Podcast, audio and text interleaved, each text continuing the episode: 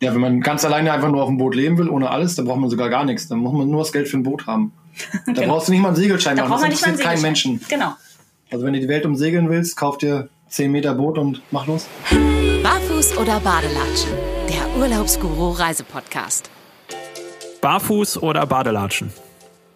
Ähm, bei mir sind es die Badelatschen. Ähm, ich habe immer früher nur High Heels getragen, äh, deswegen ganz ohne Schuhe kann ich nicht, aber es sind keine High Heels mehr auf dem Boot angesagt, deswegen Badelatschen. Äh, bei mir barfuß. Einfach jetzt die Gewöhnung der letzten zwei Jahre auf dem Boot. Äh, für mich war es richtig schlimm im Winter. Ich brauchte drei Wochen, um in Deutschland erstmal wieder mit Schuhen klarzukommen. Also ich laufe hier 95 äh, Prozent nur barfuß rum, es sei denn, der Fußboden ist mal zu heiß. Gibt Schlimmeres, glaube ich. Also erst einmal herzlich willkommen, Melanie und äh, Martin, dass ihr heute zu Gast bei uns im Podcast seid. Und ähm, ja, ihr werdet gleich was Spannendes berichten. Und zwar führt ihr seit einiger Zeit schon ein Leben auf dem Boot. Und ähm, was das alles mit sich bringt und so weiter, das werden wir jetzt gleich äh, ausführlich von euch hören. Ähm, vorher wollen wir euch aber wie immer noch ein paar Entweder-Oder-Fragen stellen und ähm, ja, da sind wir natürlich auch schon gespannt. Wir haben uns immer jetzt ein paar andere Fragen ausgedacht und äh, ja, sind sehr gespannt auf eure Antworten. Legen wir los. Was wird mehr auf dem Katamaran gemacht? Singen oder tanzen? Tanzen. Definitiv. Äh, wir können beide nicht singen. und deswegen tanzen wir gern mit unserem kleinen Sohn hier durch die, durch die Hütte. Ja, absolut. Gehe ich mit. Tanzen. okay, nächste Frage. Ähm, lieber Großstadt oder lieber Dorf? Ähm, wahrscheinlich bei mir die Großstadt. Ich habe in ganz vielen großen Städten gelebt, in Shanghai, in Paris ähm, und äh, in München, in vielen Städten in Deutschland auch äh, gelebt. Bei mir ist es definitiv die Großstadt. Und ich bleibe beim Dorf. Ich komme aus dem Dorf. Also Großstädte sind jetzt nicht meine Welt, zwar auch schon gelebt, aber dann doch eher das Ländliche wieder gesucht. Okay, und jetzt ein bisschen was Kulinarisches. Chips oder Schokolade? Schokolade, eindeutig. Und ich weiß ganz genau, dass der Martin das genauso sieht. Absolut Vollmilchschokolade, ja. Wo gibt es die beste Schokolade der Welt? Hm, wahrscheinlich bei uns im Kühlschrank. Okay, und aus welchem Land kommt die Schokolade, die in eurem Kühlschrank auf Mallorca ist? Aus der Schweiz. Okay, gut. Nächste Frage, die könnt ihr bestimmt besser beantworten als kaum ein anderer. Ähm, Immerhin seid ihr in erster Reihe, in erster Meereslinie sozusagen. Sonnenaufgang oder lieber Sonnenuntergang? Für mich ist es der Sonnenuntergang. Diese wunderschöne Stimmung dann abends, kurz bevor die Sonne untergeht, ist einfach das Tollste. Und äh, dann ist auch das Kind schon im Bett, also kann ich es dann auch irgendwie genießen. Und wir sitzen dann hier in unserem Netz und mit einem Glas Wein und genießen so richtig, dass es so feuerrot am Himmel ist äh, als Frühaufsteher eher der Sonnenaufgang, weil ich äh, zudem pünktlich wach bin. Und gerade hier ist es mega, da kommt die Sonne so hinter dem Berg hervor und dann auf einmal fängt das Wasser an zu glitzern. Also für mich Sonnenaufgang. Gut, die nächste Frage können wir, glaube ich, skippen. Die wurde gerade schon indirekt beantwortet. Cocktails oder Wein? Ja, bei mir ist es der Wein, definitiv. Ich bin äh, Purist in der Hinsicht. Und ich äh, eher Cocktails, da ich keinen Alkohol trinke, gibt es dabei viele äh, nicht-alkoholische Alternativen. Und äh, ja, jetzt vielleicht mal eine ganz andere spannende Frage, die nichts mit Essen und Trinken zu tun hat, sondern ähm, wie antwortet ihr auf die Entweder-Oder-Frage Karriere oder Freizeit? Ich glaube, äh, mit unserem Lebensmodell haben wir das irgendwie schon beantwortet. Ähm, ich habe ja war ja jahrelang Unternehmensberaterin, war so richtig auf diesem Karrierepfad ähm, und höher, schneller, weiter war irgendwie immer mein Motto. Und dann irgendwann haben wir uns aber dagegen entschieden oder ich mich dagegen entschieden und äh, mit diesem neuen Lebensmodell, was wir jetzt leben, doch eher die Freizeit uns ausgesucht. Ja, gehe ich absolut mit. Die Freizeit zum Arbeitsort gemacht. Okay, und der Zufallsgenerator hat mir auf jeden Fall heute die ähm, Essensthemen zugeordnet. äh, die leichten Themen zum Beginn. Äh, Tee oder Kaffee? Bei mir ist es definitiv Kaffee. Ich äh, liebe Kaffee und äh, ich bin ganz hibbelig, weil seit äh, einer Woche unsere Kaffeemaschine in der Reparatur ist und äh, ich jeden Morgen hier ähm, da sitze und äh, keinen Kaffee trinken kann. Und ich bin da eher beim Tee. also Kaffee trinke ich auch nicht. Von daher dann lieber mal einen schönen Pfefferminztee oder sowas. Das äh, ist dann schöner bei kälteren Temperaturen. Aber wenn wir ehrlich sind, trinkst du wieder Kaffee noch Tee. wenn wir ganz ehrlich sind, ja, aber entweder oder. So sieht's aus, entweder oder. knallharter Podcast hier. Also, ja. äh, letzt, letzte Frage, dann sind wir auch schon durch mit dem Blog. Ähm, nie wieder Katamaran oder nie wieder Mallorca?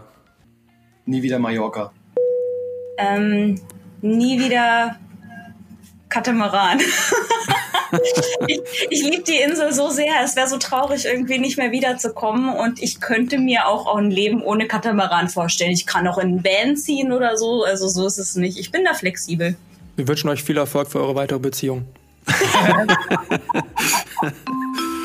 Aber man sagt ja. ja. auch, Gegensätze ziehen sich an. Also ihr habt ja häufiger jetzt Kaffee oder Tee, Katamaran oder Mallorca, aber sehr, sehr interessant auf jeden Fall. Und trotzdem, das sieht man jetzt ja nicht, wenn man den Podcast nur hört, äh, sitzt ihr da einfach total glücklich gerade äh, unter Deck und äh, auf eurem Katamaran. Und ähm, von daher ähm, freuen wir uns einfach, dass, dass äh, wir euch gewinnen konnten für, für unsere Podcast-Folge hier heute. Und ähm, ja, wie wie geht's euch? Wie, wie lebt sich's auf dem Boot? Seit wann seid ihr jetzt auf dem Boot? Und äh, weiß nicht, vielleicht könnt ihr mal einfach so ein bisschen erzählen, wie es, euch aktuell geht. Und ähm, ich glaube, ihr seid auf Mallorca, aber wo genau seid ihr auf Mallorca? Und äh, wir sind auf jeden Fall jetzt wie so ein trockener Schwamm und saugen jetzt alles auf an Informationen, die ihr uns jetzt erstmal so zuschiebt. Also ich bin jetzt wieder auf dem Boot seit der Woche nach Ostern. Also unser Boot ist im Winter quasi am Festland gewesen äh, in Spanien und damit das alles vorbereitet wird und wieder nach Mallorca kommt, bin ich drei Wochen vor Melly und Jonathan losgeflogen, hab's Boot fertig gemacht und dann ja innerhalb von sagen wir mal vier Tagen so alleine nach Mallorca gesegelt, nachdem ich drei Wochen erstmal das fertig gemacht habe alles. Und von daher, ja, ist es jetzt wieder schön, irgendwo angekommen zu sein und auf dem Boot zu leben und alles ist ordentlich, sauber und funktioniert und hat seinen Platz und seine Ordnung, äh, weil im Winter hat man alles nur unter Decke gebracht, irgendwie so verpackt, dass es sicher ist und äh, nichts abhanden kommt, aber das alles wieder rauszukramen, äh, ist schön, das jetzt fertig zu haben. Insgesamt leben wir ja jetzt äh, äh, schon eine ganze, ganze Weile auf dem Boot. Also wir sind letztes Jahr im März auf das Boot gezogen ähm, und haben, wollten eigentlich voll durchstarten und äh, am 3. 3. März sind wir geflogen. Und ich sage dieses Datum so genau, weil am 15. März der Lockdown in Spanien begonnen hat äh, und der war ja sehr hart. Und dann saßen wir erstmal vier Monate auf unserem Boot mit unserem kleinen zweieinhalbjährigen Sohn im Lockdown im Hafen von Cartagena fest. Und das war natürlich nicht der Plan. Unser Plan war natürlich nach Mallorca zu segeln und hier äh, in unserer äh, Heim, in unserem Heimatbucht äh, Santa Ponza wollten wir Segeltouren anbieten. Ja, richtig coole Idee zu einem denkbar schlechten Zeitpunkt. Hört sich so an, ja. Aber ich meine, das mit dem Durchstarten, das äh, kenne ich auch, das hatten wir ebenfalls. Wir haben auch gesagt, wir starten jetzt voll durch letztes Jahr und dann äh, kam der Lockdown. Nur dass der Unterschied ist, dass wir dann in Anführungsstrichen zurück in unsere Buden durften und nicht mehr ins Büro durften und ihr wart dann mal eben gefangen auf, äh, auf dem Katamaran sozusagen. Äh, wie war die Zeit? Weil ich meine, wenn ihr, da können wir gleich auch nochmal im Detail darüber sprechen, wenn man dann in, Anführungsstrichen alles auf eine Karte setzt und sagt, hey, komm, wir verlassen irgendwie unsere Wohlvor, äh, wie sagt man das, ähm, Komfortzone, Wohlfühlzone und ähm, setzen alles auf eine Karte und dann äh, kommt dieser Lockdown und dann wusste ja auch keiner, wie lang geht's und was passiert da alles und so weiter. Wie habt ihr euch in der Zeit gefühlt? Habt ihr, weiß nicht, wart ihr verzweifelt oder, oder ging's und habt ihr nach vorne geschaut und habt gesagt, komm, das sitzen wir jetzt aus, egal wie lange es dauert und dann geht's weiter? Wie ist das so? Ähm, eher das Letztere, weil am Ende ist es ja so, wie du sagst, wir haben ja alles auf eine Karte gesetzt, äh, auf, diesen, auf diesem Boot zu sein. Und von daher blieb uns auch gar nicht viel anderes übrig, als abzuwarten und zu schauen. Letztes Jahr, okay, kommen wir noch nach Mallorca? Kommen überhaupt noch Touristen nach Mallorca? Und wir müssen ja erstmal ausprobieren, ob unser Geschäftsmodell so funktioniert. Und von daher blieb uns gar nicht viel äh, übrig, außer das Beste aus der Zeit zu machen, die wir im Hafen festgesessen haben und äh, zu gucken, wann wir endlich nach Mallorca kommen. Und das durften wir dann ab Mitte Juni letzten Jahres. Genau, wir sind dann, also wir saßen wirklich eine ganze Weile fest und also mir ging es in dieser Situation sehr, sehr schlecht. Ich war schon immer eher die Zweiflerin oder bin es auch immer noch in unserer Beziehung. Der Martin ist so voll der Optimist und ich bin so eher die Realistin bis Pessimistin, würde ich sagen. Und er ist immer derjenige, der zieht. Und dann saßen wir dort halt auf dem Boot fest. Wir durften nicht raus. Der Lockdown war so hart. Wir durften ja wirklich gar nicht äh, auf die Straße. Ähm, wir durften, man durfte teilweise mit Kindern überhaupt nicht auf der Straße gesehen werden werden. Ähm, und wir saßen da so und jede Woche kamen neue Horrormeldungen und irgendwie wusste niemand, was passiert und wir wussten gar nicht, ob ob es überhaupt eine Saison geben wird. Ähm, und am Ende ist es doch dann besser gelaufen, als wir dann doch endlich mal segeln durften. Hatten wir auch eine schöne Familienzeit, haben uns ein paar nette, ähm, nette Wochen einfach beim Segeln gemacht und dann hatten wir sechs ganz gute Wochen auf Mallorca, bis dann wieder die nächste Reisewarnung kam und so weiter und so fort und unsere Saison dann schon im September geendet hat. Also sechs Wochen statt sechs Monaten im ersten Jahr arbeiten, ja. Aber wir nehmen es mit, wir haben es mit Humor genommen. Äh, zumindest den Großteil der Zeit hat ganz gut gepasst. Wir haben uns irgendwie gegenseitig ähm, immer wieder motiviert und wir haben auch positive Seiten an dem ganzen Thema gesehen. Wir hatten mehr Zeit reinzukommen, uns an das Boot zu gewöhnen, anstatt jetzt sofort in die Saison geschmissen zu werden mit super viel Nachfrage. Wir wussten, wir konnten einen, einen Kindergarten für unseren Sohn aussuchen und uns einfach so ein bisschen einleben und mit wenigen Touren starten. Hat auch seine positiven Seiten. Ja. Und muss man auch sagen, unglaublich viele tolle Menschen kennengelernt, die jetzt halt Freunde sind. Äh, vorgestern sind ein befreundetes Paar aus Frankreich angekommen, die auch mit ihrem Kleinkind segeln. Äh, von daher auch da die positiven Seiten. Man hat wirklich viele tolle Menschen kennengelernt. Im Lockdown, genau. Im, Lo Im Lockdown, ja, weil man nicht weg konnte. ja, ja, klar. Ja, cool. Ähm, also dann hat es ja auch seine positiven Seiten gehabt äh, zu den ganzen negativen Seiten. Und ähm, ich frage mich einfach so, ähm, wie, also klar, ich glaube, jeder fragt sich gerade, wie kommt man da drauf, einfach mal zu sagen, okay, wir brechen, wir brechen alles ab und äh, äh, gehen auf den Katamaran und bieten äh, Segeltouren an. Ähm, wie, wie, wie war das bei euch? Wie, wie ist das dazu gekommen? Welche Entwicklung hat das so mit sich gebracht?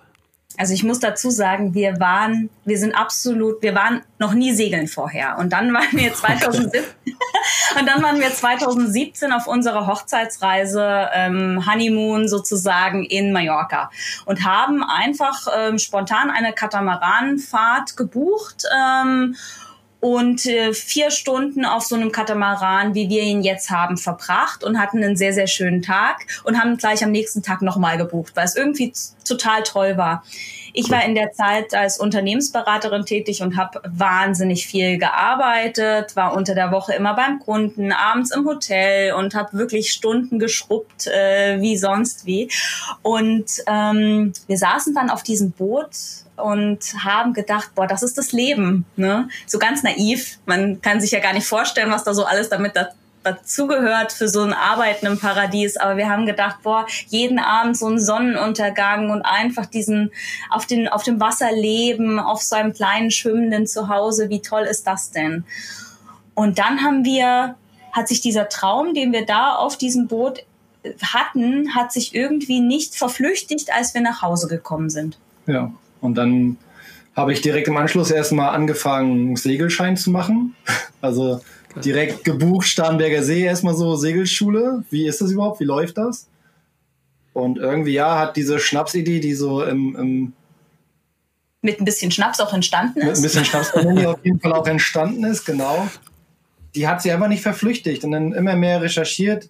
Ich habe ja bei Six gearbeitet, jetzt auch nicht so viele Stunden wie die Melli geschrubbt. Das heißt, ich hatte auch viel Freizeit, weil sie ja Montag bis Donnerstag nicht da war. Und dann habe ich geguckt, okay, was muss man alles machen? Was braucht man alles für Lizenzen? Was kostet überhaupt so ein Schiff? Das ist ja auch so eine Sache, da hat man ja gar keine Berührungspunkte mit. Und habe dann immer recherchiert, bis sie dann freitags kam und habe sie dann damit vollgelabert, dass das gar nicht mal so unrealistisch wäre, wenn man das machen würde. Und ich wollte es gar nicht hören. Ich, fand es so, so, ja, ich fand es okay, die Idee, aber habe eigentlich die ganze Zeit, die ganzen Monate, die ganzen Jahre immer gedacht, ja, lass ihn mal machen. Irgendwann kommt schon von irgendeiner Seite der Hammer, dass es eh nicht klappt. Aus irgendeinem Grund, dass wir eine Lizenz nicht bekommen, dass wir ein Boot nicht kaufen können, dass die Bank nicht zusagt. Ich dachte immer, von außen kommt irgendwann der Stopp, das Stoppschild. Und irgendwie kam das nicht. Und plötzlich waren wir an dem Punkt, dass der Martin gesagt hat, guck mal, das Schiff da, das wollen wir kaufen. Und plötzlich waren wir Bootsbesitzer. Es klingt wirklich total, total verrückt, aber so war es irgendwie. Jetzt hätte ich mal eine Zwischenfrage, weil es vielleicht da draußen bei unseren Podcast-Hörern auch ein paar Leute gibt, die jetzt mit den ganzen Begriffen Boot, mhm. Segelboot, Katamaran Ich habe es gerade parallel schon mal gegoogelt, damit ich mich jetzt nicht komplett ins Fettnäpfchen hier setze. Ähm, aber wenn ihr jetzt eurem Sohn ein Katamaran beschreiben müsstet, ganz einfache Worte, was ist ein Katamaran? Mit einfachen Worten. Im Endeffekt haben wir eine Plattform, die auf zwei Rümpfen, also auf zwei Bootskörpern im Wasser schwimmt. Viel mehr ist es nicht. Zwölf mal sieben Meter und damit segeln wir durch die Gegend. Da sind zwei große Segel dran, oder drei habe ich dran. Und damit kann man dann die Welt bereisen auf dem Wasser, man es ganz leicht ausdrückt. Gut. Weil ich glaube, das weiß nämlich nicht jeder, was, was der Unterschied zwischen einem Segelboot und einem Katamaran hat. Von daher. Ich glaube okay. auch ganz wichtig zu, zu wissen oder ganz interessant, wir haben vier Kabinen in unserem Segelboot. Also es ist ein, ein, ein relativ kleiner Katamaran, den wir haben, aber wir haben trotzdem vier Kabinen, ähm, zwei Schlafkabinen, die wir nutzen, eine Lagerkabine und wir haben sogar eine extra Spielkabine für unseren, für unseren Sohn. Also es ist doch mehr Platz, als man vielleicht denken mag. Ich sage dann immer, okay. wir haben Apartment, äh, vier Schlafzimmer, zwei Bäder, Küche, Terrasse mit Endlospool. Ja, so kann man es verkaufen. Definitiv. Hört sich traumhaft an. Und äh, wenn ihr da auf eurer Honeymoon-Tour dann zwei Ausflüge gemacht habt, kann ich mir nur vorstellen, muss, war das wirklich bestimmt super traumhaft schön. Und ähm, ja, dann, dann habt ihr diese, diese Fantasie gehabt, habt dann gesagt, okay, komm, wir versuchen es mal. Ähm, beziehungsweise Martin hat eher gesagt, komm, wir versuchen es mal, wenn ich das richtig verstanden habe. Und äh, jetzt, jetzt seid ihr auf diesem, auf dem Boot und ich denke mir, es wird ja jetzt wahrscheinlich nicht jeden Tag diesen wunderschönen Sonnenuntergang geben und äh, alles ist happy, sondern es gibt wahrscheinlich auch mal Regen oder ein bisschen Wind oder so. Ähm, was waren da so eure ersten Erfahrungen? Weil ich meine, auch da ist natürlich, wenn man jetzt auf dem Boot lebt, dann kriegt man halt auch das komplette Wetter mit und ähm, dann wird es wahrscheinlich nicht jeden Abend einen schönen klassischen Sonnenuntergang geben. Nee, absolut nicht. Also ich sag mal so, ich bin direkt, als wir das Boot gekauft haben, mit dem schlechtmöglichsten Wetter gestartet.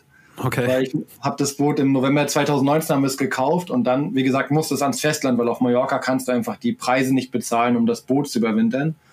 Und dann hatte ich da einen Profiskipper dabei und wir hatten ein Loch zwischen zwei Stürmen, wenn man sich das auf so einer Wetterkarte aus den Nachrichten kennt. So zwei Dinge haben sich gedreht und wir sind genau in der Mitte durch gegen den Wind, gegen die Wellen, aber ich hatte nicht mehr viel Zeit und jeder Segler hat gesagt, warte, warte, warte. Und ich so, ja, aber ich muss arbeiten, ich muss das Boot jetzt irgendwie rüberkriegen. Ja, und dann habe ich die ersten fünf Stunden erstmal gemerkt, was so Seekrankheit sein kann. Er hing also die ganze Zeit über die Reling, ja. um es äh, plakativ auszusprechen. Also tatsächlich habe ich äh, mit dem Wetter ähm, das größte Problem. Das ist tatsächlich, also nicht wie viele denken, dass es äh, schwierig ist, mit dem Kind auf dem, auf dem Boot zu leben oder dass mir der Platz zu wenig ist oder die fehlende Badewanne oder es gibt ja so viele Vorurteile oder, oder Denkweisen, die man hat. Äh, ich habe das größte Problem mit dem Wetter. Diese Unberechenbarkeit ähm, des Windes und wenn dann doch mal ein Sturm aufzieht und die Sturmsaison äh, ist hier doch Anfang äh, des Jahres, also so bis April äh, und dann ab September wieder sehr, sehr stark. Also es können sehr starke Stürme passieren und das muss man schon sehr im Blick haben. Wir hatten letztes Jahr im Ende August eine Situation, da war Martin krank äh, und hat deswegen den Ankersitz nicht mehr kontrolliert. Also der Anker ähm, hält unser Boot ja sozusagen am Platz. Wir sind, wir ankern in der Bucht, also wir haben keinen Hafenplatz. Das ist vielleicht noch wichtig zu wissen. Und äh, ein Sturm war angesagt und ich habe oben Ausschau gehalten und plötzlich ging es wirklich los und die Sicht war vielleicht noch 20 Meter. Es hat der Regen getrischt, es war so windig, unfassbar und plötzlich merke ich, wie wir uns bewegen, gen Felsen zu. Und habe nur runtergeschrien, Martin, wir bewegen uns. Und er kam hoch, total fertig mit 40 Grad Fieber und hat die Motoren angeschmissen. Dann hat sich noch unser Beiboot in dem einen Motor verfangen, sodass ein Motor ausgefallen ist. Und die Moral von der Geschichte, wir waren wirklich fünf Meter von den Felsen entfernt und äh, 50 Zentimeter von dem anderen Boot. Es hätte so, es hätte so schlimm ausgehen können, aber es hat sich der Sturm nach 20 Minuten einfach gelegt. Das war unser Glück. Und äh, wir konnten sozusagen aus dieser Situation ohne Schaden äh, wieder rauskommen. Aber so, so merkt man mal, man ist eigentlich sehr gut vorbereitet auf alle möglichen Eventualitäten und ist ähm, und, und kennt sich schon aus, aber trotzdem auch den erfahrensten Seglern passieren solche Sachen, das Wetter doch ähm, ein, ein wirklich äh, mit voller Breitseite entgegenschlagen kann. Habe in der halben Stunde auch viel gelernt wir haben viel gelernt in der halben Stunde, auch über uns, uns als Paar. Also wir haben sehr gut zusammengearbeitet. Das hätte man sonst gar nicht gedacht, aber wir haben als gut als Team zusammengearbeitet und versucht, uns aus dieser Situation rauszumanövrieren. Ja. Und wir hatten nur Glück, dass unser Sohn zu dieser Zeit tief und fest in der Kabine geschlafen hat, weil sonst wäre es ganz schwierig gewesen, äh, wenn ich mich noch gleichzeitig um das Kind hätte kümmern müssen. Ja, ich glaube, das ist so, wenn wir unseren Alltag mit eurem vergleichen, ist bei uns die größte Gefahr, die Milch im Supermarkt zu vergessen. Bei euch ist dann das Anker setzen. Ja, es gibt auch ja. Stress zu Hause. Ja, es gibt gut. auch Stress, kommt auch Sturm, der ist auch vielleicht länger als 20 Minuten über dem Horizont, aber ja, da geht es dann nicht um, gefühlt wirklich um Leben und, und Tod, weil ich glaube, gegen eine Felswand zu prallen, kann auch böse ja. enden. Beziehungsweise auch um Existenzen, oder? ich denke, Absolut. weil wenn das Boot wenn das Boot äh, kaputt gehen würde oder stark beschädigt werden würde, dann äh, ja, wird es ja auch finanziell schwierig, denke ich. Weil da genau, das ist dann immer die, diese Angst, die man hat, ne? dass, dass, dass dem Boot irgendwas passiert, einem selber natürlich irgendwas passiert. Ähm, das äh, ist schon eine Angst, mit der ich äh, wirklich hadere teilweise. Und ich habe das von dir so schön gesagt mit dem, ähm, mit dem Katamaran kaufen. Also wie stelle ich mir das vor? Gehe ich dann zu eBay Kleinanzeigen und tippe da äh, mit Umkreis, suche mal Katamaranen, gibt es da Webseiten, wie kommt man, also man hat ja auch nicht einen Kollegen in seinem Bekanntenkreis, ja komm, wir gucken uns den mal an, ist das jetzt ein gutes Schiff oder nicht? Also beim Kfz hat man immer, glaube ich, einen Kollegen an der Hand, der, der davon Ahnung hat, aber wie kommt man als Mensch daran, einen Katamaran sinnvoll zu bewerten? Also im Endeffekt gibt es eigentlich ähnliche Seiten, sag ich mal, wie so Autoscout oder sowas, wo eben verschiedenste Schiffe angeboten werden. Und ich hatte mich dann nach einem Jahr Recherche, also kurz ich habe ja nach der Hochzeitsreise eigentlich angefangen schon, so zu gucken, überhaupt welche Typen es gibt, hatte mich dann relativ fix eigentlich schon so auf zwei eingeschossen und habe dann geguckt, okay, was ist überhaupt in der erreichbaren Nähe? Das blieb eigentlich nur Europa, weil irgendwie äh, nach Amerika fliegen oder so hätte dann den Kostenrahmen gesprengt. Ja, und dann muss man sagen, haben wir sogar relativ viel Glück. Den Katamaran-Typ, den ich haben wollte, haben wir dann im Juni 2019 war das, ne? Ja. Gechartert, also für eine Woche uns gemietet mit Eltern und Schwiegereltern vollgepackt, die von unserem ganzen Plan noch nichts wussten. Und haben dann mit denen eine Woche quasi auf dem Schiff gelebt, um denen so zu zeigen, was, was man so machen kann mit dem Boot. Und danach habe ich dann den Eigentümer quasi, da wo wir es gemietet haben, gefragt, weil ich wusste, okay, das Ding ist eigentlich schon abgeschrieben bei denen, die brauchen auch mal ein neues Boot. Dann habe ich mal nachgefragt. Und dann habe ich ein glaube ich, ganz fairen Preis bekommen. Aber auch da vorher noch einen Gutachter darüber gucken lassen. Also ich habe mir am Ende drei Schiffe angeguckt. Ein professioneller Gutachter hat die auf Herz und Nieren geprüft und dann vor dem Kauf nochmal sogar extra ein großes Gutachten machen lassen, damit er wirklich äh, nicht so ein Montagsboot sich zulegt, sage ich mal. Genau, also es ist immer wichtig, sich da die totalen Profis ranzuziehen, weil natürlich haben wir da äh, als Segelanfänger, aber se selbst äh, Segelerfahrene würden sich immer einen Gutachter dazu ziehen, äh, der wirklich das Boot auf Herz und Nieren überprüft. Aber weil, weil es geht ja doch um, um Werte, ähm, äh, die man nicht mal einfach so ausgeben will, wenn man nicht weiß, was man da kauft. Genau. Aber diese Segelreise, von der der Martin gerade gesprochen hat, das ist, äh, ist auch eine schöne Geschichte eigentlich gewesen, weil wir wirklich unseren Eltern noch nichts davon erzählt haben, auch von diesem, von diesem äh, Traum oder Plan. Die hatten gar keine Ahnung. Die wussten, dass der Martin den Segelschein macht, aber das war's. Und dann haben wir uns wirklich eine Woche lang hier auf, äh, auf dem Boot, äh, haben wir zu sechs beziehungsweise zu siebt mit dem kleinen halbjährigen Baby gelebt äh, und sind eine Woche hier rumgeschippert. Und dann ein paar Wochen später, als wir alle wieder zu Hause waren und das mal haben sacken lassen, haben wir dann die Bombe platzen lassen. Und ähm, die, das, die Bombe war eine große. Also meine Eltern waren alles andere als begeistert. ähm, und wie soll das gehen mit Kind auf dem Boot? Das ist doch viel zu gefährlich. Und dann seid ihr nicht mehr in Deutschland. Und dann sehen wir euch ja nie. Und wie, warum, warum wollt ihr das jetzt machen? Du hast so lange studiert.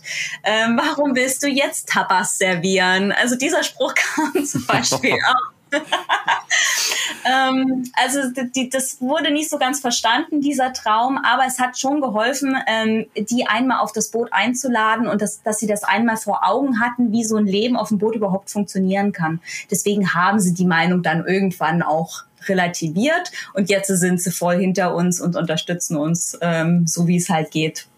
Ja, ich selber bin jetzt noch kein Vater, aber ich, das werdet ihr beiden und auch Daniel, der auch schon Papa ist, äh, wahrscheinlich bestätigen können. Im Endeffekt will man doch, so denke ich zumindest, will man ja, dass die Kinder einfach ein glückliches Leben führen, oder? Und äh, wenn ihr da in Anführungsstrichen eure Erfüllung jetzt drin gefunden habt das Land zu verlassen etc., ist es wahrscheinlich erstmal ein Schock für die Eltern, aber auf der anderen Seite, ähm, ja, denke ich, wenn sie dann sehen, wie glücklich ihr dann da seid, na klar, Corona und so weiter ist jetzt nicht so gut gelaufen, wie man das vielleicht auch ursprünglich geplant hat. Ähm, aber ja, keine Ahnung. Ich kann nur einfach sagen, ich kann es nur wiederholen, wenn man euch sieht, äh, jetzt gerade hier über Webcam, äh, ihr strahlt einfach so viel Glücklichkeit aus. Das ist schon echt ansteckend. Also das finde ich schon voll schön einfach zu sehen. Und ähm, ich denke, das müsste dann ja auch jedes Elternteil eigentlich dann irgendwann beruhigen. Oder nicht, Daniel? Du guckst schon so skeptisch. Ich, ich glaube, da hängen einfach, was heißt, ich glaube nicht falsch, ich glaube, es hängen, sind da irgendwie zwei Ziele in der, in der Mutter und der Vaterbrust. Einerseits will man seine Kids irgendwie wahrscheinlich, auch wenn sie älter werden, sind sie immer noch die Kinder, will man trotzdem irgendwie in nahbare Umgebung. Dann weiß ich nicht, wie viele Enkelkinder es in eurer Familie gibt, aber den, den, das erste Enkelkind äh, 1000 Kilometer weit weg haben, also Du weißt, wo wir wohnen, du weißt, wo meine Schwiegereltern wohnen, du weißt, wo meine Eltern wohnen. Das ist ja. fußläufig erreichbar. Äh, das ist taktisch, strategisch klug gewählt liegt aber oben auf dem Berg, so dass man nicht abschotten kann. Und ähm, ich kann da die Großeltern stückweise verstehen, weil klar, äh, du hast vorhin gesagt, Unternehmensberaterin in der ganzen Welt unterwegs und jetzt unter Deck in einem Leben, was ja schwer auch vorstellbar ist. Also ich glaube, das ist mehr die Liebe, die dann rauskommt und die, die Sorge, als jetzt irgendwie, ich gönne, ich gönne euch nicht das Glück. Ich glaube, das ist ein schmaler Grad bei Großeltern. Genau, die wollten uns so gut unterstützen und das haben sie auch wirklich gemacht. Aber natürlich sind da Ängste da, die man auch nicht so einfach beruhigen kann, weil genau diese Ängste, die sie ja ausgesprochen haben, habe ich ja selbst auch gehabt.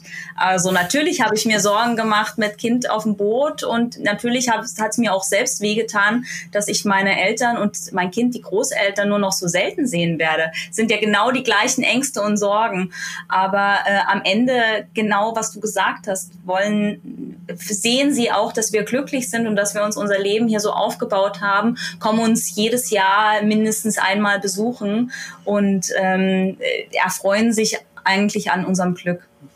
Am Ende habe ich es auch meinen Eltern und Schwiegereltern mir so verkauft. Stellt euch vor, wir wären hier aus München nach Dresden gezogen. Äh, zweieinhalb Stunden Flugverbindung Deutschland-Mallorca. Also das nimmt sie nicht viel, ob ich jetzt von Zittau nach München fahre oder von, meine Eltern kommen aus der Nähe von Hamburg nach äh, München fahre oder ob ich nach Mallorca fliege. Also das ist von dem Zeitaufwand her, die waren bei uns nie fußläufig erreichbar. Genau. Das stimmt. Okay. Und äh, ja, jetzt hast du es gerade schon so oft gesagt, aber wie lebst du es mit Kind auf dem Boot? Äh, interessanterweise gar nicht so viel anders als mit Kind in der Wohnung. Ähm, ist man natürlich muss man mehr aufpassen. Also wir haben ähm, sehr sehr viele Sicherheitsmechanismen an Bord installiert. Das bedeutet, wir haben unseren kompletten Katamaran umnetzt. Also wir haben Sicherheitsnetze um den gesamten Katamaran rumgebaut, so dass er nicht, wenn er zum Beispiel stolpert, einfach sozusagen über Bord fallen kann. Das geht nicht. Das Netz würde ihn aufhalten. Er kann natürlich immer noch klettern. Und äh, jetzt ist er zweieinhalb und äh, unser Kind ist kommt äh, sehr nach dem Papa. Und äh, der Papa ist schon so ein kleiner Abenteurer gewesen und äh, unser Kind ist ganz genauso. Also immer höher, weiter, schneller, äh, klettern, rennen, springen äh, und äh, vorsichtig, das Wort, das kennt er nicht. Aber interessanterweise funktioniert das gut. Ähm, äh, Daniel, du als Papa, du weißt ja, wenn man gewisse Sachen, gewisse Regeln einfach irgendwie auch vorlebt und von vornherein irgendwie diese fest sind, dann klappt das auch eigentlich. Man kann ihm jetzt auch sehr gut erklären, zum Beispiel, okay, wenn du darüber kletterst, fällst du ins kalte Wasser. Das ist kalt, das ist nicht schön und äh, er versteht das ganz gut und hält sich auch eigentlich an alle unsere Regeln zumindest zu 95 Prozent. Und man muss ja auch sagen, wir haben hier auf Mallorca auch den Vorteil des überwiegend guten Wetters. Und ich weiß nicht, wie es bei dir ist, aber du wirst ja auch nicht nachmittags bei 25 Grad und Sonnenschein mit deinem Kind nur in der Wohnung sein. Das heißt, du gehst ja auch raus mit denen auf dem Spielplatz. Und bei uns ist es nicht anders. Wir müssen halt nur einmal kurz ins Beiboot steigen, fahren zwei Minuten, dann sind wir am Strand. Ne? Also von daher verbringen wir auch ganz viel Zeit mit ihm, solange Tageslicht ist, am Strand, auf dem Spielplatz und sind mit ihm ja gar nicht auf dem Boot. Und bei schlechtem Wetter haben wir die Spielkabine und haben auch genug Platz, um ihn hier auch zu beschäftigen. Aber am Ende spielt das Leben bei uns eigentlich viel mehr draußen. Wir sind eigentlich immer zu an der frischen Luft und auch mit ihm. Und tagsüber jetzt ist er ja auch gerade in der Kita. Also von daher unterscheidet es sich nicht so viel wie von einer Wohnung, nur dass wir eben statt aus der Haustür raus einmal ins Beiboot zwei Minuten fahren und dann sind wir auf der, auf der Insel. Genau. Hat ja, glaube ich, auch einen großen Vorteil, wenn ich drüber nachdenke. Also wir sind ja ungefähr, wir vier sind ja ungefähr ein, eine Generation und ähm, hier so unsere Eltern etc. erzählen ja immer noch, dass die noch viel häufiger draußen waren, als wir das schon waren. Und wenn wir jetzt dann auf die nachfolgende Generation schauen, äh, die jetzt, keine Ahnung, gerade im Teenageralter sind oder so, dann äh, heißt es ja auch mal so, ja, ihr sitzt ja nur noch vom Computer, ihr sitzt nur noch drin, etc. Das war bei uns auch noch ganz anders. Und äh, mhm. ist ja eigentlich dann schön, wenn man darüber nachdenkt, dass ihr dann eher den Weg sucht, dass ihr sehr viel Zeit mit dem Kind wieder draußen verbringt, ähm, weil das Kind ja dann vielleicht auch drin gar nicht so die Möglichkeiten hat. Ähm, ich weiß, keine Ahnung, vielleicht habt ihr auch, ich weiß gar nicht, habt man Fernsehen dann an Bord? Weiß ich gar nicht, zum Beispiel. Braucht man nee, den wir haben, keinen, wir haben keinen ja. Fernseher, aber wir haben ja, äh, halt mal. unseren Laptop und schauen halt, das, äh, okay. schauen halt Netflix und Prime und so weiter und so fort. Das haben wir alles. Äh, aber einen Fernseher haben wir nicht. Natürlich hat man hier weniger Platz, das ist auch so. Ähm, er kann nicht ganz so sich entfalten und rennen, aber genau, man holt sich halt anderen Platz, wie Martin gerade erzählt hat, Strand und so weiter. Wir sind viel auf dem Pedalboard unterwegs, also wir gehen Stand-up paddeln mit ihm, wir sind ähm, wir sind viel draußen äh, mit dem Roller unterwegs. Also man holt sich halt andere Lebensbereiche mit dazu, wo man früher halt nur die Wohnung oder den Balkon zum Beispiel hatte.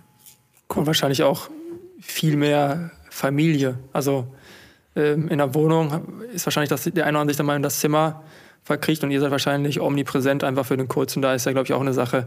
Und ich glaube, äh, dass jeder deutsche Spielplatz mit Helikoptereltern ein gefährlicherer Platz ist als der Katamaran für euren Nachwuchs. Also ähm, ich frage mich halt nur, wie so ein Kita-Gespräch abläuft, wenn die dann wieder äh, rausgehen und die anderen sagen, ja, ich gehe jetzt nach Hause und er sagt mit zweieinhalb, ich gehe jetzt aufs Boot.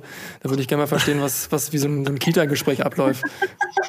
ja, das ist schon spannend. Aber eigentlich, äh, Kinder sind ja so, die, die sehen, ja, der Jonathan wohnt halt auf dem Boot. So, so ist es halt irgendwie, ne? Die sind das ja ganz, ganz easy, die Lebenswelten von anderen Kindern. Genau. Ja, Aber wir lassen cool. unseren Sohn zum Beispiel ähm, auch relativ frei an Bord bewegen. Wir müssen halt immer schauen, also äh, wir müssen immer schauen, dass einer mindestens von uns immer ein Auge auf ihn hat. Das ist vielleicht der Unterschied zu einer Wohnung. Da kann man das Kind auch mal im eigenen Zimmer auch mal ein paar Minuten alleine spielen lassen, eine halbe Stunde alleine spielen lassen, ohne dass jetzt irgendwas groß passieren kann. Ähm, das ist, das ist natürlich bei uns anders. Wir haben immer mindestens ein Auge auf ihn drauf. Das ist schon wichtig. Sobald er draußen an Deck sobald ist. Sobald er draußen an Deck ist. In, im, Im Boot geht's, aber sobald er draußen an Deck ist, ist immer mindestens ein Auge auf ihn gerichtet. Mhm. Und äh, ich, ich habe noch eine weitere Frage, weil vielleicht gibt es jetzt auch Zuhörer, die sich denken, boah, irgendwie voll das geile Leben, haben wir auch mega Lust drauf. Ähm, jetzt habt ihr gerade gesprochen, 17 war, glaube ich, die Hochzeitsreise, 19 wart ihr dann mit den Eltern auf, auf dem Katamaran eine Woche. Das heißt also, die Idee hat sich dann doch über Jahre gezogen, bis, bis sie auch wahrscheinlich umgesetzt werden kann. Ne? Ich glaube, mit Segelschein und Co., das, das dauert schon seine Zeit, wenn ich jetzt richtig nachgerechnet Sind es dann drei Jahre gewesen, sozusagen Vorbereitungszeit, oder war das, so kommt es, ja. glaube ich, hin, oder? Ja, genau. Absolut. Also es sind ja nicht nur die, die Scheine, die man haben muss, man muss sich ja natürlich gerade auch anschauen, welche Lizenzen brauche ich überhaupt, damit ich das überhaupt legal in Spanien machen darf, als deutsches Unternehmen. Also dieser ganze Konstrukt auch von der Firma oder wie funktioniert das steuerrechtlich, weil da sind wir nun mal auch sehr deutsch. Es gibt auch viele schwarze Schafe oder auch Leute, die im Graubereich äh, handeln und das wollten wir von Anfang an nicht. Und das war auch ein Riesenwust, sich da mit verschiedenen Agenturen erstmal durch diese ganzen gesetzlichen Gegebenheiten zu kämpfen, um zu gucken, wie muss das Schiff auch ausgestattet sein? Was brauche ich äh, an, an Ausrüstung? Was muss ich für Lizenzen haben? Was muss Melanie für Lizenzen haben? Und, und, und. Und das kostet einfach unheimlich viel Zeit, gerade wenn man ja einen Vollzeitjob hat und dann den Rest der Freizeit eigentlich da investiert, das rauszufinden alles. Ich glaube, das ist natürlich für jemanden, der einfach nur privat segelt, ist das eine ganz andere Geschichte. Ähm, der muss im Endeffekt nur sein, sein Segelschein machen und ein passendes Boot sich kaufen und dann kann er ja im Endeffekt schon lossegeln. Aber dadurch, dass wir wirklich ein Geschäftsmodell mit dem ganzen Thema Bootsumzug verbunden haben, ist es äh, für uns ein viel, viel weitläufigeres Thema gewesen äh, als für den äh, Amateursegler Segler sozusagen. Okay. Siehst du, der, ja, wenn man ganz alleine einfach nur auf dem Boot leben will, ohne alles, dann braucht man sogar gar nichts. Dann muss man nur das Geld für ein Boot haben. Da genau. brauchst du nicht mal einen Segelschein da machen. Das interessiert keinen Menschen. Genau. Also wenn du die Welt umsegeln willst, kauf dir 10 Meter Boot und mach los. Genau, man braucht gar keinen Segelschein. Das wissen die wenigstens. Die meisten denken, es ist wie ein Führerschein. Wenn man ein Auto irgendwie fahren will, braucht man einen Führerschein. Aber nein, man braucht, äh, wenn man segeln will, einfach nur ein Segelboot. Also das ist eigentlich nur für die Passagierbeförderung, die ihr genau. für Lizenz braucht. Genau, ja, und ich sag mal so, in Deutschland auf manchen Binnengewässern musst du auch einen Schein nachweisen, aber wenn du jetzt, wie gesagt, die Welt umsegeln willst, kannst du dir ein Boot kaufen und raus auf den Atlantik segeln. Ja, ja Daniel. Los geht's! Boah, also ich muss sagen, also ähm, ich äh, durfte ja auch schon häufiger auf Mallorca sein, ich liebe die Insel auch und äh, wir haben da auch schon den einen oder anderen Bootstrip gemacht. Das kann ich wirklich nur allen empfehlen. Es ist einfach traumhaft, die Insel nochmal vom Wasser aus zu sehen. Also ich bin da ganz großer Fan davon, ähm, aufs Boot zu gehen, wenn man auf Mallorca ist und dann um die Insel herum und die Buchten und so weiter, ein traumhaft. Also wirklich einfach ein Traum. Äh, aber dann aufs offene Meer, wie du gerade gesagt hast, äh, quasi den Atlantik mal eben drüber oder wie du auch schon gesagt hast, einfach nur vom spanischen Festland Richtung Mallorca vier Tage, boah, da, da, das würde ich glaube ich gar nicht, da hätte ich, da hätte ich mir, ne, bei den Wellen etc., ähm, keine Ahnung.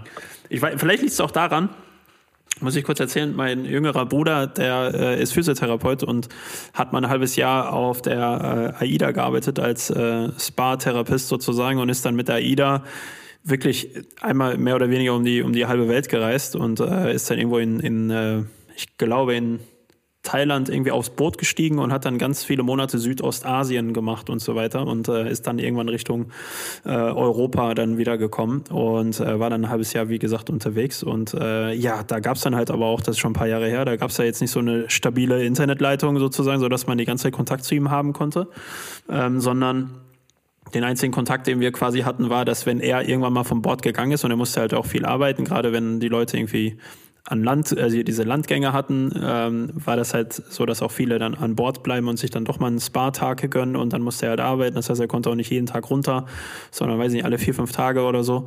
Und äh, dann wenn er dann die Zeit gefunden hat, dann mal irgendwo so ein Internetcafé anzusteuern, dann, dann ging es. Äh, sozusagen hat man mal Kontakt. Und ansonsten, das Einzige, was wir äh, sehen konnten, waren immer die Webcams. Weil früher gab es so ganz schlechte Webcams, die irgendwo äh, am, am Schiff befestigt waren und dann konntest du dann halt äh, immer wieder reinschauen live und dann hast du halt gesehen, alles dunkel. Oder ja gut, macht Sinn, weil es dann nachts ist. Aber du hast ja noch irgendwie schöne Sonnenuntergänge gesehen oder Sonnenaufgänge, aber manchmal hast du auch einfach gesehen, dass die gerade durch so einen Sturm fahren. Und dann hast du diese Wellen gesehen und dann hast du dir gedacht, das kann nicht wahr sein. Da hat man sich immer, habe ich mir zumindest immer Sorgen um meinen kleinen Bruder gemacht. Vielleicht ist auch deswegen so ein bisschen hängen geblieben, dass ich äh, vor dem offenen Meer dann doch ein bisschen äh, sehr viel Respekt habe. Ja, Aber habe ich auch. Also total. Ich habe totalen Respekt vor dem offenen Meer und ich kann das total nachvollziehen. Deswegen sind wir auch diesmal nicht mitgesegelt, mein Sohn und ich. Also es ist erstens, das ist vielleicht auch nochmal ein Unterschied mit Kind, ist man natürlich vor allem als Mutter vielleicht auch nochmal ein bisschen vorsichtiger, als ich es jetzt alleine wäre. Und ähm, er ist noch sehr, sehr klein. Also es bedeutet, er hat einen krassen Bewegungsdrang. Und wenn wir jetzt wirklich vier Tage auf See sind oder wenn wir irgendwann mal eine Atlantiküberquerung machen wollen, was ja Martins Traum ist, ähm, und dann irgendwie vier Wochen äh, nicht kein Land sehen, das ist schon sehr, sehr schwer mit einem zweieinhalbjährigen. Also das, das würde ich jetzt nicht unbedingt empfehlen, aber es gibt ganz viele Segelfamilien, die genau das machen. Aber dieser von dir auch angesprochene Respekt vor den Medien sollte man auch immer haben. Also wir haben auch letztes Jahr ein Pärchen kennengelernt, wo alle in der Marine eigentlich gesagt haben, naja, also er sollte vielleicht jetzt nicht rausfahren und ihm auch gesagt wurde, ja, und anderthalb Tage später ist er auch, ich glaube, sieben Meilen vor Ibiza gekentert und musste mit dem Hubschrauber rausgezogen werden. Also er, seine Freundin und der Hund. Ja, also diesen Respekt sollte man nie verlieren und ich gucke jeden Tag äh, diverse Wetterberichte an und gucke, was kommt, was wird passieren. Und das ist auch entscheidend für unsere Tourenplanung. Also wir sind böse ausgedrückt schön Wettersegler, wenn man jetzt so, so richtige Seebären mal fragt. Also wir fahren nur bei Wetter raus, wo ich weiß, es ist für die Gäste kein Risiko. Und auch bei Melli und Jona ist es so, wenn ich weiß, es kommt wirklich schlimm und ich muss auch aus der Bucht raus, nehmen wir für die beiden ein Hotelzimmer und ich fahre halt um die Insel rum dahin, wo ich mit dem Boot sicher liegen kann. Also diesen Respekt, der ist immer da und egal, ob ich das jetzt als Unternehmen mache oder privat, muss man sich auf alles vorbereiten und niemals irgendwie so, ach, wird schon, ich habe ein Boot und Wetter kann mir nichts. Ja. Wie ist es bei dir eigentlich, Daniel?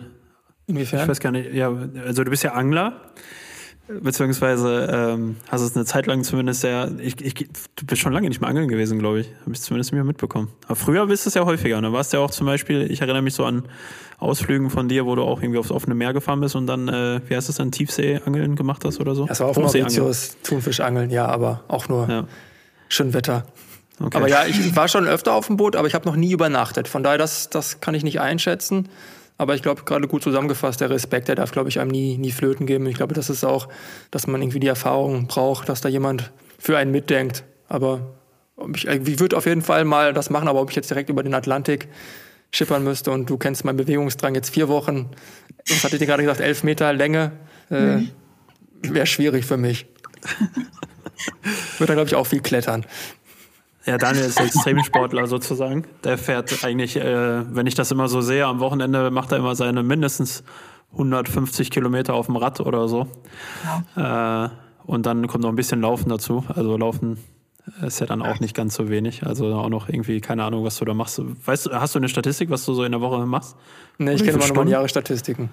Also, äh, dann sag mal. Letztes Jahr waren es 11.000 Rad und 4.000 Laufen. Wow. Ich bin 7.000 Kilometer mehr mit, den, mit meinem Körper unterwegs gewesen als mit meinem Auto. Aber war ja Corona. Kann ich jetzt nicht bestätigen, aber äh, also bei mir. Aber äh, Fakt, äh, okay, vier Wochen auf dem Katamaran wäre dann für dich wahrscheinlich wirklich vom Bewegungsdrang her. Oder wobei, keine Ahnung. Ich, ich Ja. weiß nicht, Martin, wahrscheinlich hat man noch sehr viel Arbeit, körperliche Arbeit und bewegt sich trotzdem viel. Oder sitzt man Also, einfach nur man am Steuer und äh, keine Ahnung, wie läuft das? Nee, also man bewegt sich schon viel und dafür gibt es auch den Autopiloten. Also am Endeffekt fährt mein Schiff ja, wenn ich weiß, ich will jetzt geradeaus und es wird sich nicht viel ändern, fährt es von alleine sozusagen. Ich passe natürlich drauf auf. Aber ansonsten, ja, gibt es immer was. Am Boot geht immer mal was kaputt. Irgendwas muss neu gemacht werden, in Ordnung gebracht werden. Also wir haben ja hier auch unsere Stufen. Also meine paar tausend Schritte am Tag habe ich auch, aber so viel wie der Daniel natürlich nicht. Ja, ja, gut, Daniel ist ja auch in einer anderen Welt unterwegs. Ja. Ich habe aber weiß auch schon gesehen, die sich so ein, so ein, so ein, so ein Home-Fahrrad äh, auf, äh, auf, auf Deck äh, gestellt haben. Also das gibt's auch. Also man muss nicht auf alles verzichten, wenn man auf dem Boot lebt. Ach, ich glaube, ich würde das gar nicht als Verzicht bezeichnen. Ich glaube, das ist eine ganz, ganz andere Welt. Also ich glaube, da wäre keine, keine, keine Langeweile. Aber ich glaube, gefühlt jetzt irgendwie jeden Abend an einem Strand würde auf jeden Fall mich gerade mehr reizen, als zu wissen, vier Wochen äh, über den großen Teich. Und ich muss dann auch sagen, ich habe dann echt solche epischen Bilder in meinem Kopf, wenn der mal mit der gelben Regenjacke in den Sturm reinrast und äh, mit Mann und Maus dann kämpft und ihr gerade mit eurer Helikoptergeschichte vor Ibiza habt jetzt gerade meinen Traum auch nicht gerade unmittelbar vergrößert. Ja, ich, ich kenne ja auch noch ähm, Freunde, Daniel, die auf Mallorca leben oder teilweise zumindest auf Mallorca leben und äh, die sind auch sehr, sehr gerne auf dem Boot äh, und äh, ja, haben uns ja auch schon mal eingeladen. Das war traumhaft schön, wie gesagt. Äh, auch die haben auch schon mal eine Überfahrt nach, nach Ibiza gemacht. Haben sie auch gesagt, das nächste Mal dann doch eher wahrscheinlich wieder mit dem Flugzeug. Also diese, diese Fahrten aufs offene Meer sind dann äh, wohl nicht ganz ohne. Aber äh, ihr seid ja dann mit eurem Unternehmen sozusagen jetzt äh, in Santa Ponsa angesiedelt und bietet dann ja vermutlich Tagestouren, aber auch mit Übernachtung an. Und was genau bietet ihr an? Vielleicht könnt ihr da einfach mal ein bisschen erzählen, ähm, was da so in diesem Sommer dann auch möglich ist. Also wir bieten äh, mit unserem Unternehmen Sailing Jona, ähm, Jona heißt unser Boot übrigens, äh, benannt nach unserem Sohn Jonathan. Cool. ähm, Sailing Jona bietet nur Tagestouren an, also wir bieten keine Übernachtung an, sondern unsere Touren gehen von vier bis sieben Stunden und äh, starten immer ab Santa Ponsa, das ist im Südwesten der Insel, ähm, und äh, hören auch in Santa Ponsa wieder auf. Und wir segeln schön raus, ähm, segeln verschiedene nette kleine Buchten an, ähm, verbringen tolles, tolle Zeit auf dem Wasser und dann ankern wir in der schönsten Bucht, die wir finden können. Äh, und dort dürfen alle sich im kühlen Nass erfrischen. Und wir haben ganz viele tolle äh, Spielzeuge an Bord, äh, Wasserspielzeuge für Erwachsene und für Kinder. Ähm, eine Schwimmmatte, wir haben Tauchscooter, wir haben Schnorchelausrüstung, Pedalboards. Also man kann äh, so ziemlich das ganze Arsenal an Wasserspielzeugen bei uns äh, mal ausprobieren. Und ähm, wenn die Gäste dann wieder aus dem Wasser rauskommen, dann ist schon lecker Essen von mir vorbereitet. Äh, das sind dann die Tapas, über die ich vorhin schon äh, gesprochen habe. und ähm, da freuen sich immer alle und können sich immer stärken und dann geht's so langsam zurück. Also das sind so unsere Touren. Äh, wir bieten auch so Sunset-Touren an oder so besondere Feierlichkeiten, Junggesellenabschiede oder vielleicht auch ähm, Proposals, wie nennt man das auf Deutsch? Äh, Heiratsanträge, super, genau. ähm, das, äh, also sowas bieten wir an und wir machen auch alles ganz, ganz individuell. Wenn Leute was ganz, eine ganz besondere Idee haben, machen wir eigentlich alles möglich. gibt auch nicht nur Tapas bei uns, also je nach Tourenlänge machen wir auch Barbecue. Also wir haben hier zwei schöne große Grills. Wir haben auch drei Gänge Menü, ist auch machbar. Also von daher können wir da sehr individuell auch auf die Wünsche der Gäste eingehen. Ja, und aufs offene Meer schippern wir nicht raus. Also Küste ist immer in, in Sichtweite und auch in, in Reichweite, falls irgendwas sein sollte. Deswegen sage ich ja, Schönwettersegler und immer sicher für uns und für die Gäste auf jeden Fall. Genau. Und unser Sohn ist in der Zeit ganz normal, wie bei vielen anderen arbeitenden Eltern auch, in der Kita. Also äh, er geht hier ganz normal in Spanien in die Kita und wir versuchen halt unsere Touren so zu legen, dass das in diese Kita-Zeit passt. Und äh, wenn wir mal am Wochenende Touren haben, dann ist unser Sohn dann bei einer Babysitterin oder ich fahre mal nicht mit äh, und der Martin fährt alleine raus. Also wir versuchen das relativ gut, ähm, Familienzeit und Arbeitszeit unter einen Hut zu bekommen. Sehr, sehr cool. Ähm, wie viele Personen können maximal mitfahren? Zehn Personen können maximal bei uns mitfahren. Also wir sind ähm, ganz anders als diese größeren Partykatamarane, die man so manchmal im, im Blick hat. Die gibt's ja hier in Mallorca auch. Da können ja irgendwie 50 bis 100 ja. Gäste teilweise mitfahren. Also wir sind da ganz klein, was jetzt in dieser Covid-Zeit auch so einen gewissen Vorteil für uns äh, mitbringt, weil viele Gäste natürlich das nicht wollen, mit, mit vielen verschiedenen Menschen und Haushalten zusammen auf einem Boot zu sein. Und so ist es ein bisschen klein und familiär und wir alle duzen uns und es ist irgendwie eine schöne Atmosphäre immer mit unseren Gästen. ist halt immer alles sehr, sehr privat, diese kleinen, engen, privaten Gruppen. Und wenn es mal mehr werden sollten, haben wir auch einen Freund, der auch einen Katamaran hat, dass wir auch mal mit zwei rausfahren können. Also bis zu 20 Leute, sage ich mal, können bei uns entspannt buchen und wir machen alles möglich. Oder versuchen zumindest nicht alles, aber den Großteil möglich zu machen. Okay. Und äh, du sagst gerade, äh, Melanie, bezüglich äh, Corona-Zeiten, äh, hast du vollkommen recht, ähm, würde ich mich auch wohler fühlen in der eigenen Gruppe und nicht mit Fremden äh, auf dem Boot. Ähm, wie ist das? Muss man irgendwie, gibt es da irgendwelche Regularien, die ihr jetzt auch dann erfüllen müsst? Äh, weiß ich nicht, muss man getestet aufs Boot oder muss man Mundschutz tragen auf dem Boot? Oder ist es dann äh, auf dem Wasser anders als auf äh, Land? Weil da weiß ich ja, dass es auf Mallorca ähm, dann zum Beispiel auch mit der Mundschutzpflicht ist, dass man da, glaube ich, auch am Strand etc. Mundschutz tragen muss, es sei denn, man liegt auf dem Handtuch zum Beispiel. Genau, also wir, wir zählen so ein bisschen, wir sind wie Strand im Endeffekt. Das bedeutet, bei uns auf dem Boot muss man keinen Mundschutz tragen, aber wenn man sozusagen ähm, zu unserem Boot kommt und auf dem Beiboot, wo man sich jetzt nicht groß aus dem, aus dem Weg gehen kann, wo es sehr eng ist, da tra tra tragen alle noch äh, Mundschutz. Und dann auf dem Boot hier selbst kann man sich so aus dem Weg gehen, dass die Haushalte, die jetzt nicht zusammenkommen, ähm, auch keinen Mundschutz tragen müssen. Wir sind ja an der frischen Luft sozusagen und äh, alle bleiben an ihrer Stelle im Endeffekt sitzen und können sich gut aus dem Weg gehen. Und wir betreiben ja auch eine Wasseraktivität. Und sobald du am Strand eine Wasseraktivität betreibst, brauchst du keine Maske tragen. Und Genau. Segeln ist ja Okay. eine Aktivität. Cool, das hört sich schön an.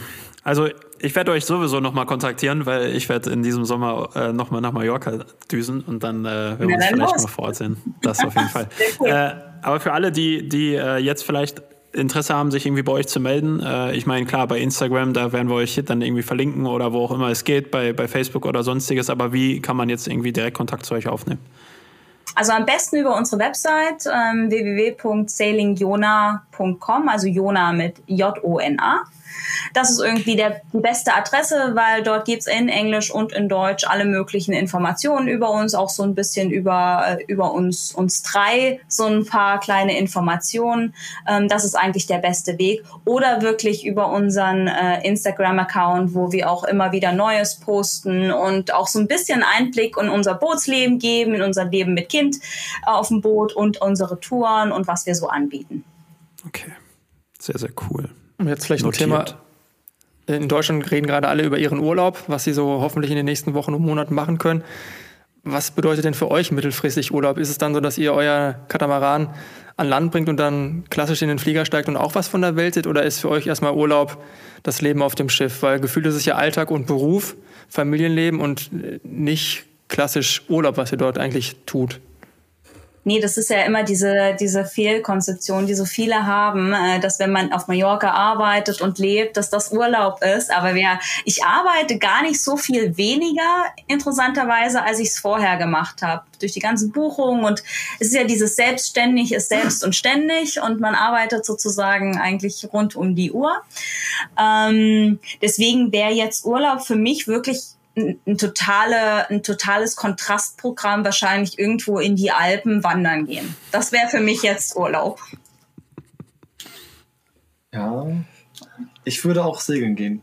Ja. Ohne, ich würde auch in segeln gehen ohne Familie und auch mal was Längeres. Aber Alpen wäre ich auch mit dabei. Also wenn wir dann mal das Kind bei den Großeltern parken könnten und einfach mal für uns ein bisschen Zeit hätten, das wäre auch ganz cool. Da würde ich auch gerne mit dir in so ein Wellnesshotel ja. in die Alpen gehen ja. und nicht segeln. Nee, dann, dann wäre ich mit, dann wäre ich mit an dem Wellnesshotel auf jeden Fall. Okay, genau, das wäre das wär jetzt sozusagen Urlaub für uns. Ja. Das genaue Kontrastprogramm. Und ähm, wenn ihr auf dem Boot seid, vermisst ihr irgendwas an Deutschland? Vermisst ihr Deutschland? Vermisst ihr, weiß nicht.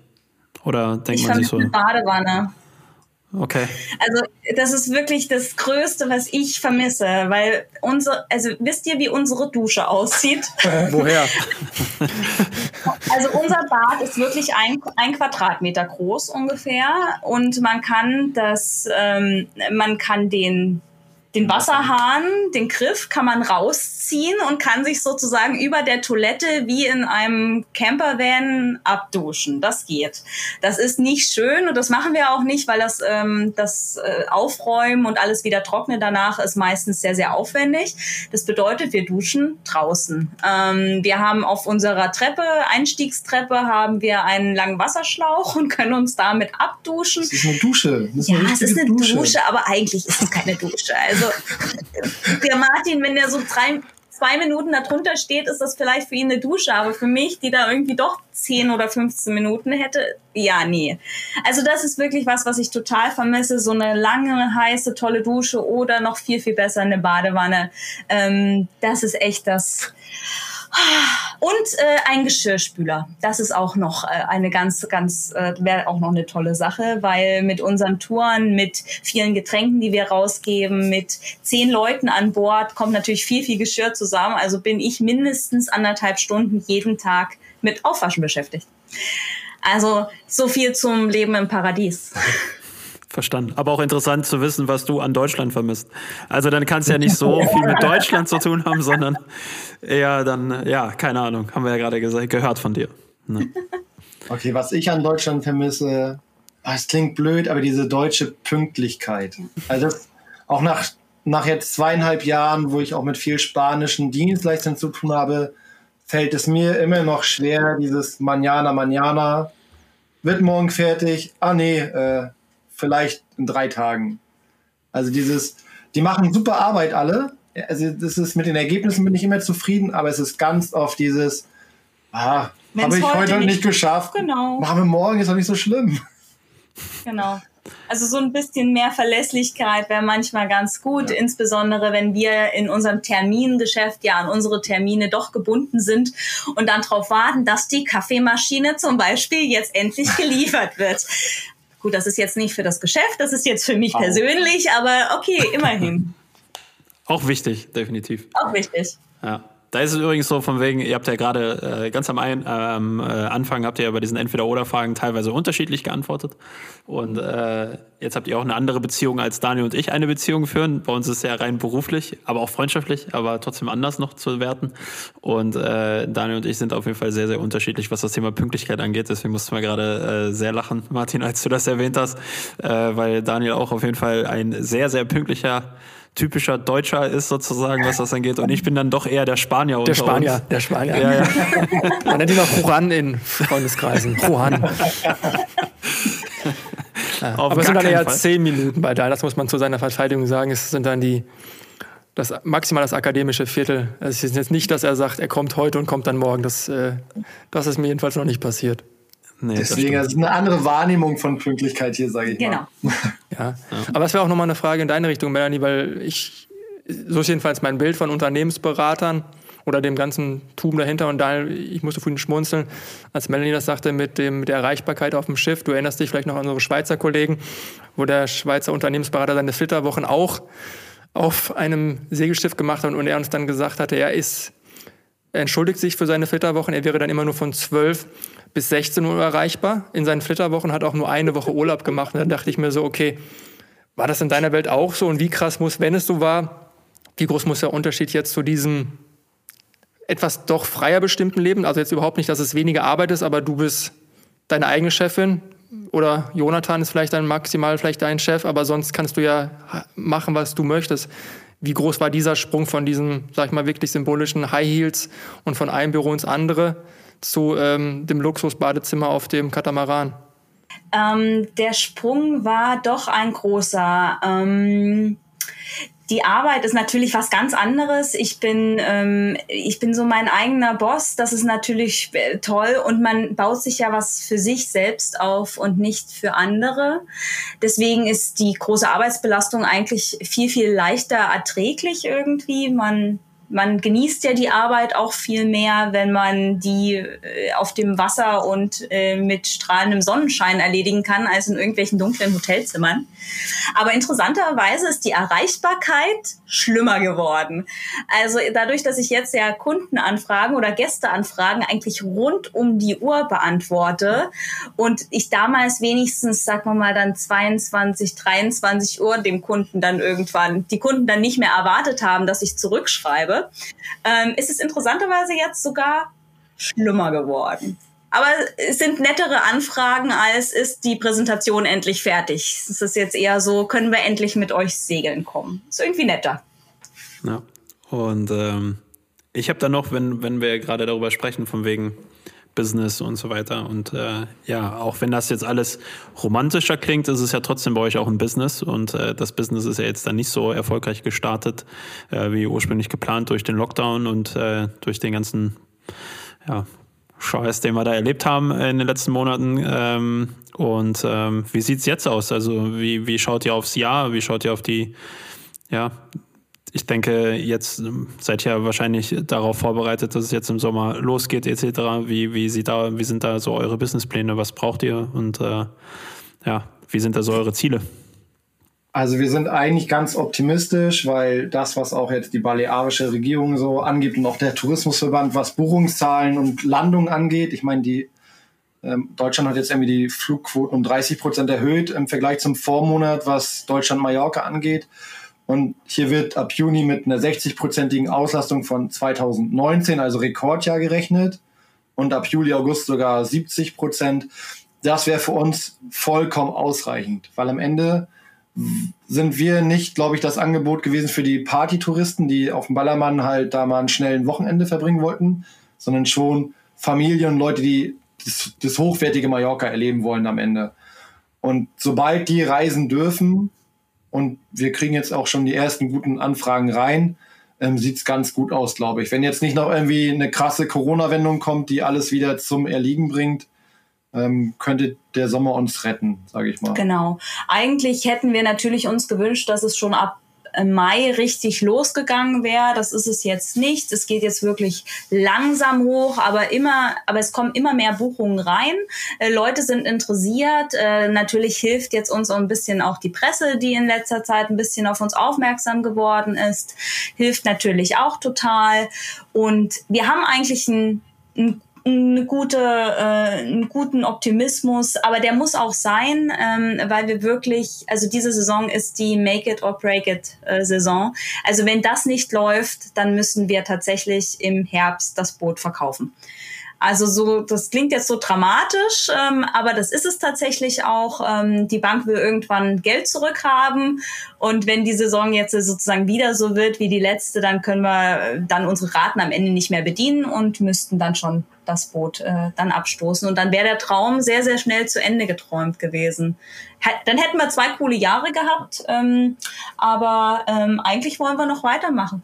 Ja, ich glaube, die, also erstmal hart. Ich glaube, das trifft die ganze Reiseindustrie. Wir sind ja dann gefühlt ähm, im gleichen Geiste miteinander verbunden.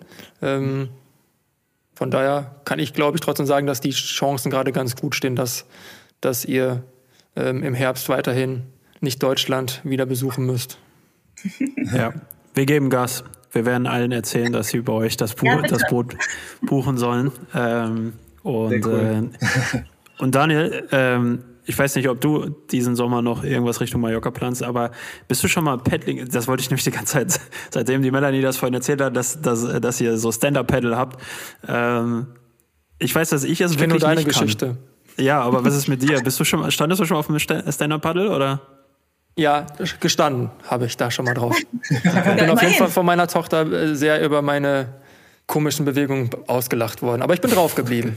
Okay. Ja, schön. Gut, hätte ich nicht gedacht. Aber okay. Ja, komm mal bei uns üben. Daniel kommt ja im Sommer vorbei. Äh, ich ja. würde mich dann über Videos sehr gerne freuen. Ja, auf gar keinen Fall. Du hast mich gerade als Juan be be beleidigt hier, also von daher kannst du. Warum knicken. beleidigt? Aha, okay. ja. Beleidigt. Gut, okay. Ähm, ich glaube, wir kommen jetzt auch so langsam zum Ende schon. Ähm, und äh, ja, dann, wie machen wir das eigentlich? Weil am Ende gibt es ja eigentlich immer noch den, den Heimattipp. Ähm, wie machen wir das heute? Es gibt auch Rad ähm, Mieträder auf Mallorca. Von daher würde ich sagen, weil wir auch dann Ach, unsere Quatsch, Tour erweitern. Natürlich gibt es Mieträder. Das finde ich ja, auch noch nein, Plan willst du wirklich jetzt auch noch? Jahr. Also, um das noch kurz zu erklären, wir äh, fragen immer unsere Gäste nach einem Tipp aus der Heimatstadt, eigentlich in Deutschland und wollen dann durch Deutschland quer mit dem Rad fahren. Ähm, okay, Daniel erweitert es gerade um Mallorca. Danke. Ja, oder? Also, ja, können wir machen. Kannst ja gerne zweieinhalb Wochen durchs, in, im herbstlichen durch Deutschland fahren und dir bei sieben Grad den Arsch abfrieren. Da fahre ich lieber an meiner Küstenstraße auf Mallorca entlang. Ja. Und okay. guck dir beim Stand-Up-Paddling zu. Ja, genau. Und wenn wir dann Richtung Santa Ponsa fahren würden, ähm, wo sollten wir irgendwie was sehen, was erleben, was essen, was trinken? Was habt ihr da so für einen Insider-Tipp jetzt zum Beispiel aus Santa Ponsa? Also ihr solltet euch auf jeden Fall ähm, hier bei uns in Santa Ponza den Aussichtspunkt Malgratz anschauen. Ähm, das ist so eine tolle Inselformation, ähm, wo wir immer äh, auch mit unserem Segelboot vorbeifahren und das sieht einfach von dort oben ganz wahnsinnig schön aus. Das ist so ein, so ein Tipp, den wir gerne geben. Und mein persönlicher Lieblingsort vielleicht noch ist nicht ganz Santa Ponza, ein bisschen nördlicher sind die Gärten von Alfabia. Das ist so ein kleiner botanischer Garten. Ähm, ist mal was ganz anderes, was man mit Mallorca vielleicht gar nicht verbindet, aber so zuckersüß und romantisch. Also für die, ähm, für die Verliebten da draußen ist das der perfekte Ort. Ja, Dann. und unser Boot. Unser Boot natürlich. Ja, das so, sowieso. Boot genau, also kommt nach Santa Ponsa auf unser Boot. Das ist, das ist eigentlich das Wichtigste. Vergesst, was ich vorher erzählt habe. Nee, nee, ich bestehe drauf. Erst fahre ich Hand in Hand, Rad neben Rad mit Daniel zusammen durch den Botanischen Garten und dann äh, kommen wir zu euch aufs Boot. Gar kein Problem. Super, cool. Okay, äh, übrigens interessante Tipps ähm, kenne ich beide noch nicht, obwohl ich schon davon äh, oder schon sagen würde, dass ich relativ viel auf Mallorca schon gesehen habe. Ähm, von daher ähm, freue ich mich, diese Tipps auf jeden Fall mal wahrzunehmen und sehr gerne mit Daniel und dann auf dem Rad durch Mallorca. Gerne. So, Daniel, äh, uns bleibt jetzt nochmal am Ende Danke zu sagen. Ähm, waren sehr, sehr spannende Einblicke in äh, das Leben auf einem Boot. Und äh, ja, natürlich wünschen wir euch von Herzen, dass ihr diesen Sommer gut durchkommt und dann entsprechend nicht im Herbst ähm, quasi wieder vom Boot steigen müsst, sondern dass eure Reise äh, auf dem Boot noch viel, viel länger anhält und äh, ihr da euren eigenen Weg geht und äh, ihr weiterhin so glücklich und optimistisch bleibt, äh, wie, wie das jetzt heute hier in der letzten Stunde den Eindruck gemacht hat, auf jeden Fall. Komm, ich glaube, wir hören uns spätestens Ende des Jahres wieder, wenn ihr von eurer Atlantiküberquerung berichten werdet. Von daher, ähm, die Daumen sind gedrückt, alles, alles gut. Und was wünscht man Seglern? Also Petri Heil sagt man beim Angeln, was sagt man einem bootsfahrenden Pärchen? Gute Winde und eine Handbreit Wasser unter dem Kiel. Gut, so würde ich sagen. Vielen Dank für eure Dankeschön. Es war richtig toll, mit euch heute zu sprechen. Barfuß oder Badelatschen? Der Urlaubsguru Reisepodcast.